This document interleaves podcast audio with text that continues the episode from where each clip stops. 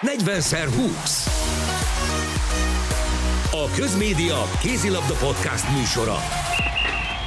Köszöntöm a hallgatókat, ez a 40x20 podcast, az MTVA kézilabda tematikájú podcastje.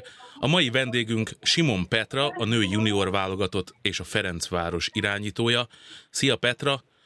Mesélj arról kérlek egy kicsit, hogy milyen a hangulat most a junior válogatottnál, ugye Európa-bajnokságra készültök. Milyen a csapatkohézió, milyennek érzed a csapat felkészülését? Szerintem már nagyon jól állunk, hiszen már egy, ha jól számolok, 3 hetes edzőtáboron túl vagyunk. Még van csiszolgatni szerintem a védekezésen, még azért vannak helyen, ahol össze kell szokni, de már nagyon jól haladunk, és szerintem a csapat hangulat is nagyon jó, szóval már nagyon várjuk az Európa-bajnokságot.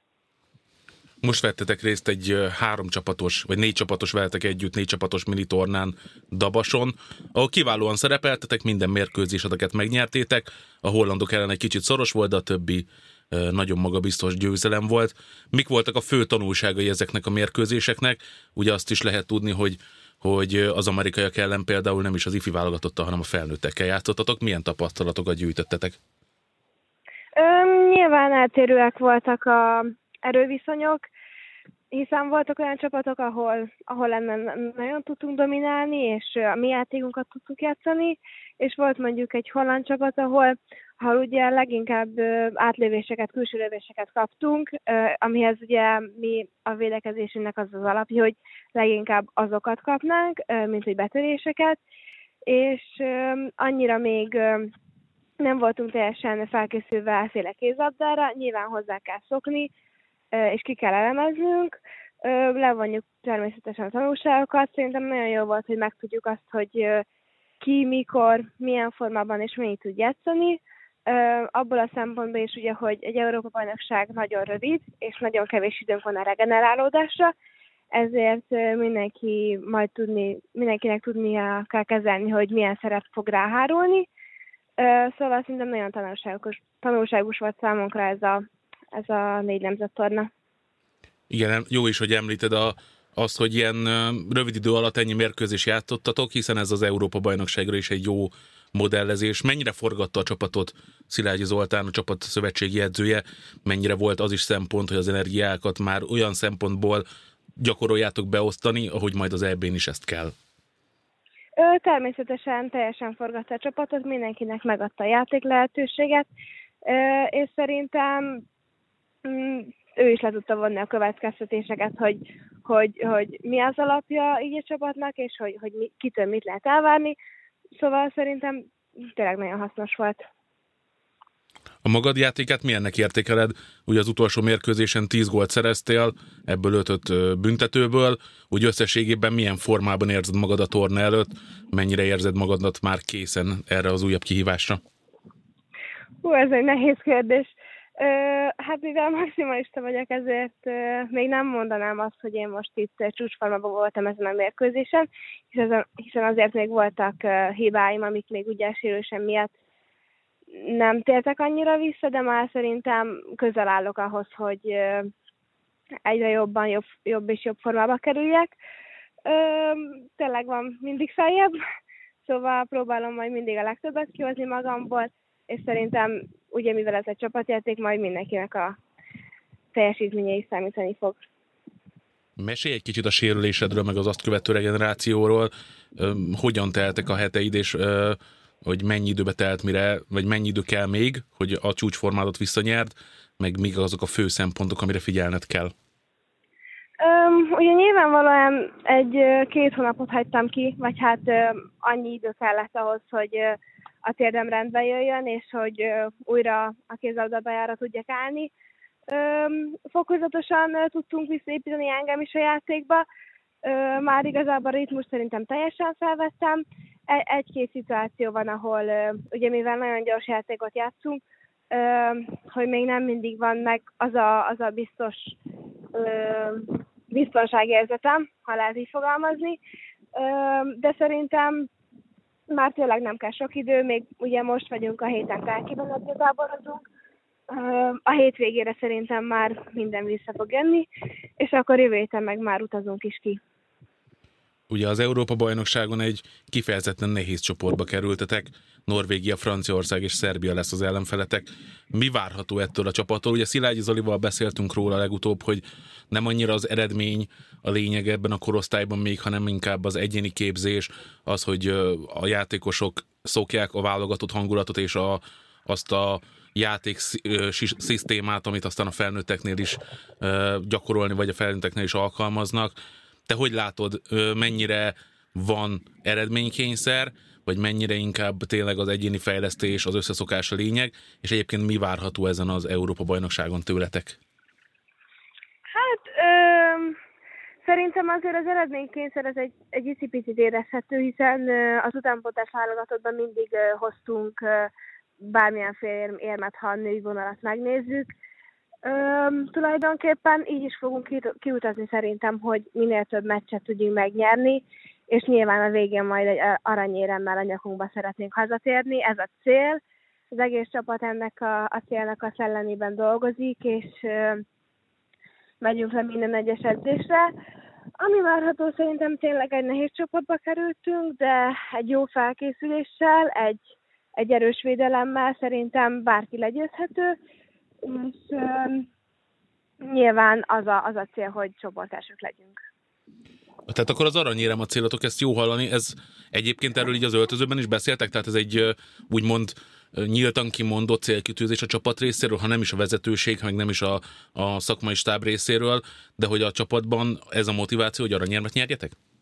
Persze, természetesen, ez szerintem, ha egy csapatnak nem ez lenne a motivációja, akkor nincs is érdemes elindulni egy ilyen Európa-bajnokságra. Igen, ez egy nagyon érett gondolkodás. A nyár elég sűrű számodra, és utána egy érdekes időszak következik, hiszen visszatérsz a Ferencvároshoz. Mielőtt egy kicsit a Fradiról beszélgetnénk, mesélj az elmúlt egy évedről.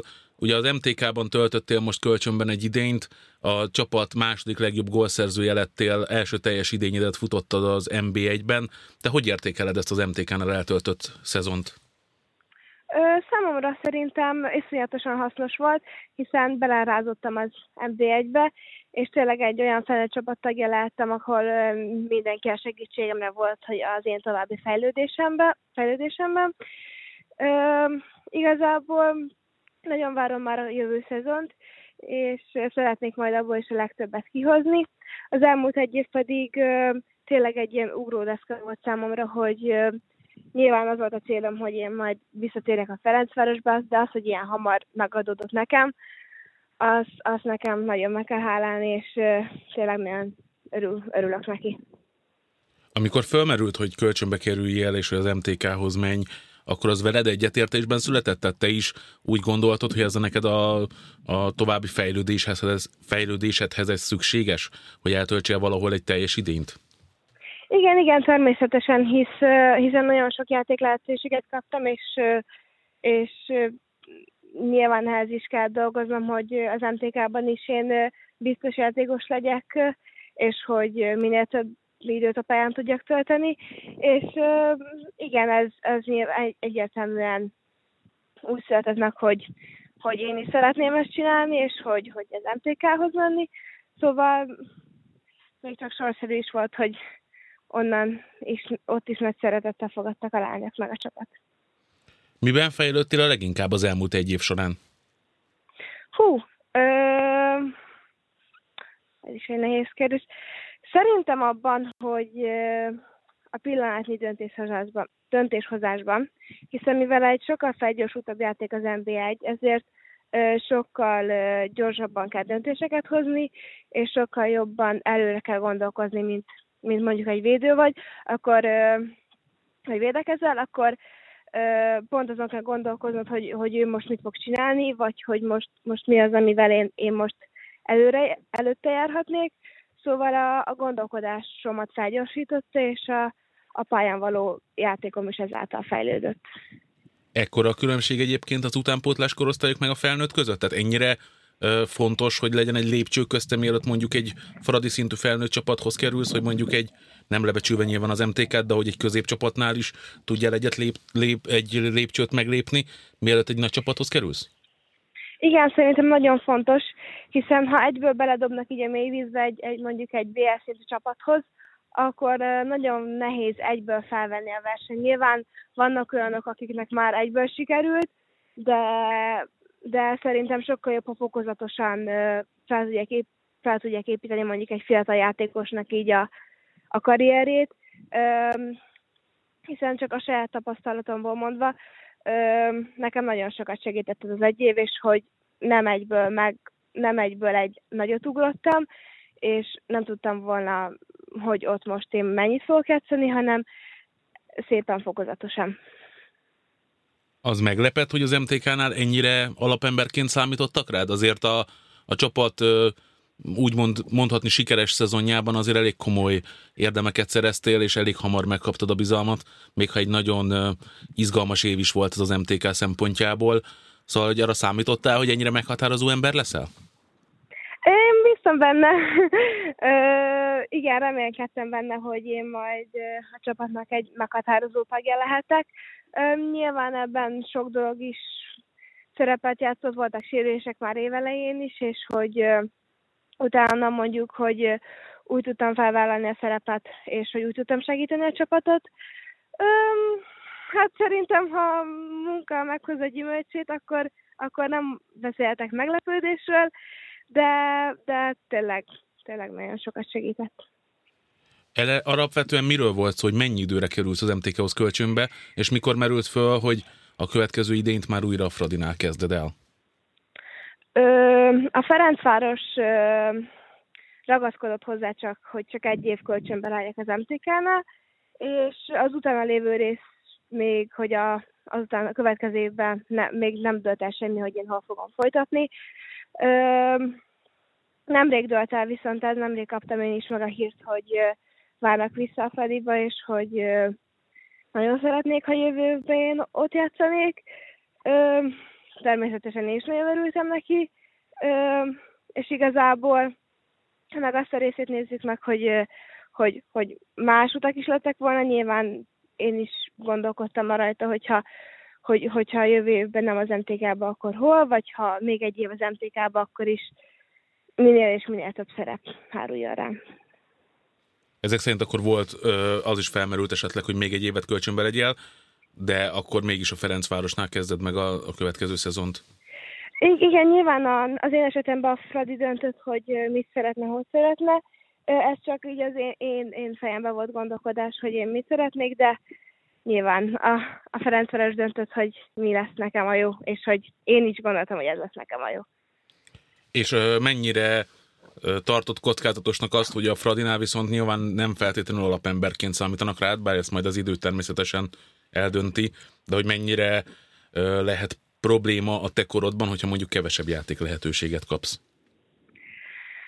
Fú, hát egy ilyen csapattal edzeni azt szerintem mindig megtiszteltetés ilyen fiatalon, de azon leszek, hogy minél többet a pályán tudjak tölteni, és majd meglátjuk, hogy mit hoz a jövő.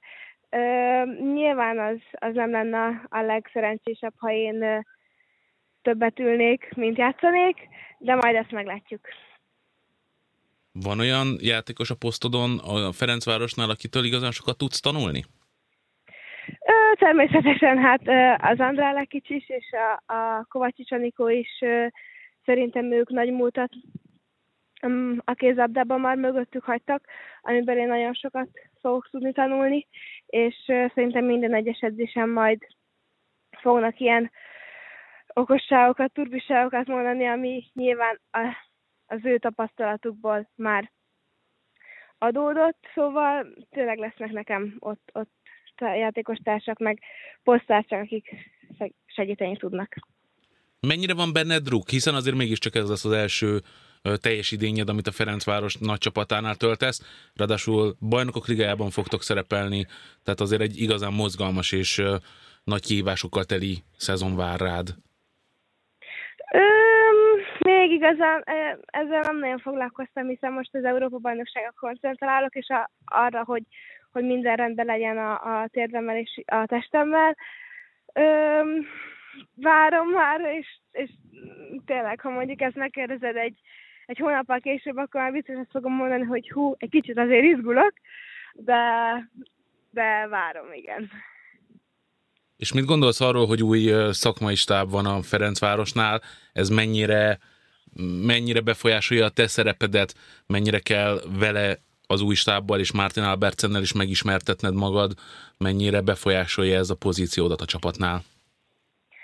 Szerintem nyilván, ha nekem is más, akkor a lányoknak is más lesz, egy teljesen más új impulzus fog minket érni. Már beszéltem Martinnal, és teljesen egy véleményen vagyunk így mindennel kapcsolatban. Lehet, hogy befolyásolni fogja mondjuk szerintem a csapat, az egész csapat érdekét, meg befolyásolni fogja különböző játékosoknak is, hiszen ugye most már magyar nyelvről angol nyelvre fogunk így váltani a csapaton belül is, ami biztos valakinek nehézségére fog esni, szerencsére nekem nem, de majd meglátjuk, hogy fog ez alakulni, de nyilván az edző és a stáb is azt akarja, hogy a csapat minél jobban szerepeljen az idényben. Egyébként te mi volt az első gondolatod, amikor meghallottad, hogy Elek Gábor távozik a Ferencvárostól? Én nagyon meglepődtem, hogy őszintén bevalljam, hiszen egyáltalán nem számítottam rá, és nem is hallottam semmilyen hírt, csak tényleg a Nemzeti Sport oldaláról tájékozottam legelőször. Fú, én viszont nagyon sajnáltam, hiszen én nagyon szerettem a Gáborral együtt dolgozni, ha csak azt az egy hónapot is nézzük, és volt azért egy biztos pont így a pályafutásomban, de majd meglátjuk, hogy mit az a jövő vele kapcsolatban is.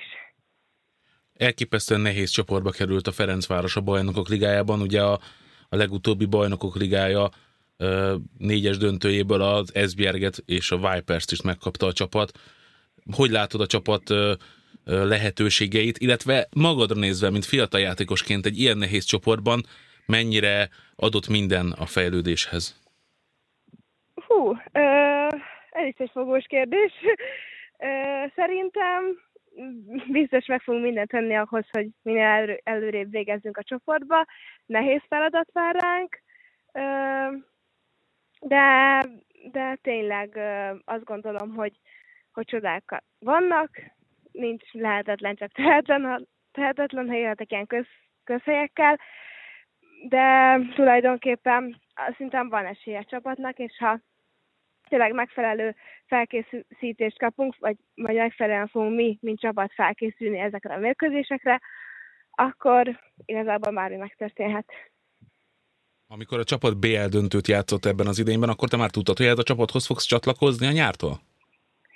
Igen, tudtam, és nagyon büszke voltam a csapatra, és nagyon örültem neki, hogy ebben az évben ilyen messzire vitték. Remélem, hogy ez a jövő évben is megismételhető lesz. Te egyébként mennyire tartottad a kapcsolatot a csapattársakkal? Mondjuk írtál nekik, hogy szurkolsz, vagy gratuláltál az elért eredményekhez, tehát mennyire voltál benne az ő vérkeringésükben?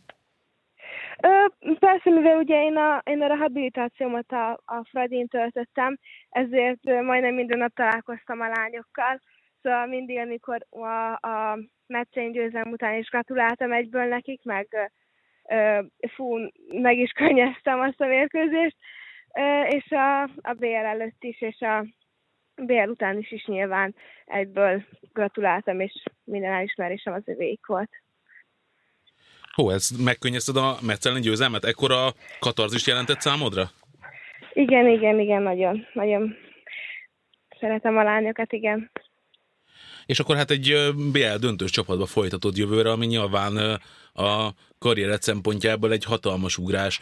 Ha egy kicsit ilyen nagyobb távlatban nézzük a te karrieredet, nagyon sok utánpótlás sikert megértél, azért a Fradinál is volt egy jó időszakod, most az MTK-nál kifejezetten alapemberként számítottak rád. Hogyan látod a jövődet a kézilabda pályán? Mik a céljaid? Milyen motivációval kézilabdázol? Ugye nagyon sokan elmondják, hogy olimpián szeretnének szerepelni, vagy Bajnokok Ligájában. Téged mi motivál a kézilabda pályán?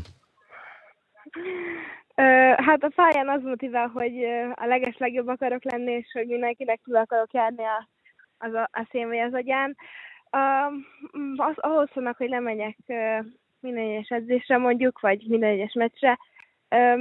Nyilván én is olimpián szeretnék szerepelni, de mondjuk nekem kicsit elrugaszkodottabbak a céljaim, hiszen én ilyen versenyző attitűddel rendelkezek, és én mindenhonnan az aranyérmet szeretném hazahozni. Szóval, hogyha lenne otthon egy polcom, és ott felkerülni minden olyan dolog, amit el lehet érni ebben a sportágban, beszéljünk Bajnokok Ligájáról, Európa-bajnokságról, világbajnokságról, olimpiáról, akkor én mindenhonnan az aranyérmet ott szeretném látni a polcomon. És egyéni szinten mennyire vannak nagy terveid? Azért a te posztodon már csak hazánkban is hatalmas legendák pattogtattak kézilabda pályán. Mennyire vagy mondjuk ilyen szempontból az egyéni elismeréseknek is a vágyója, tehát mennyire vágysz arra, hogy mondjuk akár egyszer te legyél a világ egyik legjobb irányítója? Hát igen, nyilván ez is része a tervnek, hogy én a legjobbak mögé felérjek, mondjuk, hogy egy Görbicz Anikóval egy szinten emlegessenek majd. Ehhez még nagyon sokat kell dolgozni, és tényleg még nagyon sok idő áll előttem ebben a sportágban. Hát meglátjuk, hogy mire leszek képes, de amit tőlem tehát igaz, mindent meg fogok tenni azért, hogy én a világ legjobb kézilabdázója lehetek, ha kicsit elrugaszkodott, de akkor is ezt gondolom. Az elmúlt időszakban több olyan játékossal is beszélgettünk, aki nyilván nálad idősebb, de valahogy kicsit megcsömörlött ebben a kézilabdában, ebben a mindennapos hajtásban. Mi kell ahhoz, hogy az ember fönn tudja tartani a motivációját, hogy napról napra arra tudjon törekedni, hogy a legjobb legyen? Ahogy mondtad, ugye mindig az aranyérmekért, meg az elismerésekért küzdesz, hiszen versengő típus vagy, de mennyire kell arra figyelni, hogy főleg ilyen terhelés mellett azért utánpótlás válogatottak, most majd vissza a Ferencvároshoz, Bajnokok Ligája szereplés. Tehát, hogy ebben is megőrizd ezt a motivációdat és a játék szeretetét. Szerintem nagyon sok elhivatottság kell, nem csak a kézilabdában, de bármilyen sportágban, ahhoz, hogy te az életedet akkor így tud formálni, és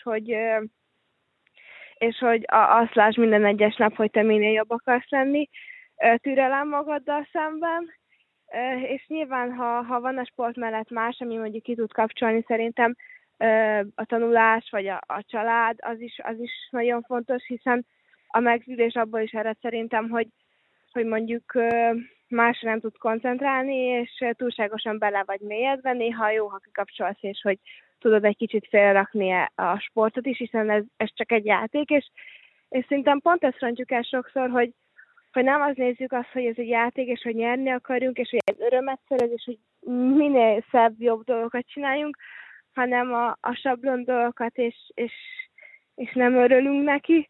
Szóval én próbálnám fenntartani ezt a vidámságot és ezt a játékszenvedélyt, hiszen anélkül szerintem minden sportolónak nehezére esik minden egyes nap felkelni és lemenni edzésre, ha ő ezt a dolgot már nem nagyon élvezi.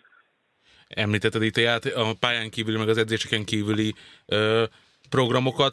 Pont az jutott eszembe, hogy amikor Szilágyi Zolival egyeztettem még a legutóbbi interjúnkat, akkor mondta, hogy ti is csapatépítőre készültetek, akkor ott is úgy látom, a junior válogatottnál is figyelnek rá, hogy azért a csapaton kívül, vagy a pályán és az edzéseken kívül is megjön a csapat között a jó hangulat és a kohézió.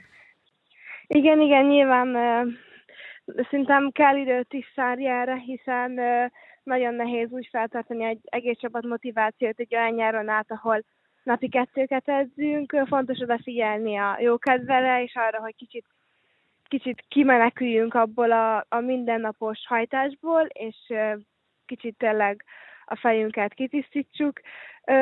Szerintem ez is a része egy jó csapatnak és egy jó felkészülésnek, hiszen anélkül lehet, hogy a végére már tényleg elegünk lenne egymásból. Ha elképzeld azt a szituációt, amikor majd a junior EB után belépsz újra a Fradi csarnokába, és már mint a Fradi játékosa ismét edzése jelentkezel. Milyen érzés lesz benned szerinted? Druk, izgulni fogsz, lesz benned egy kis félsz, vagy inkább motiváltság, elszántság? Mi az, ami dominálni fog? Egy kis druk szerintem lesz bennem. Nyilván motiváltság, elszántság, és minden más is szerintem így érzelem meg fog jelenni bennem. Szerintem azt hogy mondjuk egy meccsen, mondjuk már a Fradiban pályára fogok lépni, szerintem ott lesz az első, hogy hú, most már tényleg itt vagyok, most már így nincs menekülés, akkor lehet, hogy kicsit már inkább nem egy edzésen, hanem mondjuk az első edzőmeccsen, vagy rendes NB1-es mérkőzésen. Egy záró kérdést engedj meg. Mik az egyéni céljaid a következő szezonra? Nyilván csapatként nem lehet más a céltok, mint újra Final Four-ban szerepelni, hazai szinten a Győrt újra megszorongatni, vagy akár le is győzni. Mik az egyéni célid? Miben fejlődnél? Mik a célkitűzéseid erre a rendkívül mozgalmas és izgalmas szezonra? Szeretnék védekezésben fejlődni, hiszen minél magasabb szinten kézilabdázol, az annál nehezebb a világsztárok ellen védekezni. Szeretnék nyilván abban is fejlődni, hogy mondjuk a dálóval való játék, vagy olyan gólpasszok, passzok adása, amik tényleg helyzetbe hozzák a csapatot, és egyénileg a helyzet kihasználásomon is, vagy abban is szeretnék fejlődni, és hogy tényleg szeretnék hasznos tagja lenni a csapatnak. Akkor nem vagy még kézilabdázó, ha jól értem. Nem, egyáltalán nem. Nagyon szépen köszönöm az interjút, sok sikert kívánok a Junior EB-hez, illetve nagyon sok sikert a Ferencvárosnál is. Köszönöm a beszélgetést. Én is köszönöm szépen. A hallgatóknak pedig köszönöm szépen, hogy minket hallgattak ismét. Ez volt a 40x20 kézilabda podcast az M4 Sporton. Köszönöm, hallgassanak minket jövő héten is. 40x20 a Közmédia kézilabda podcast műsora.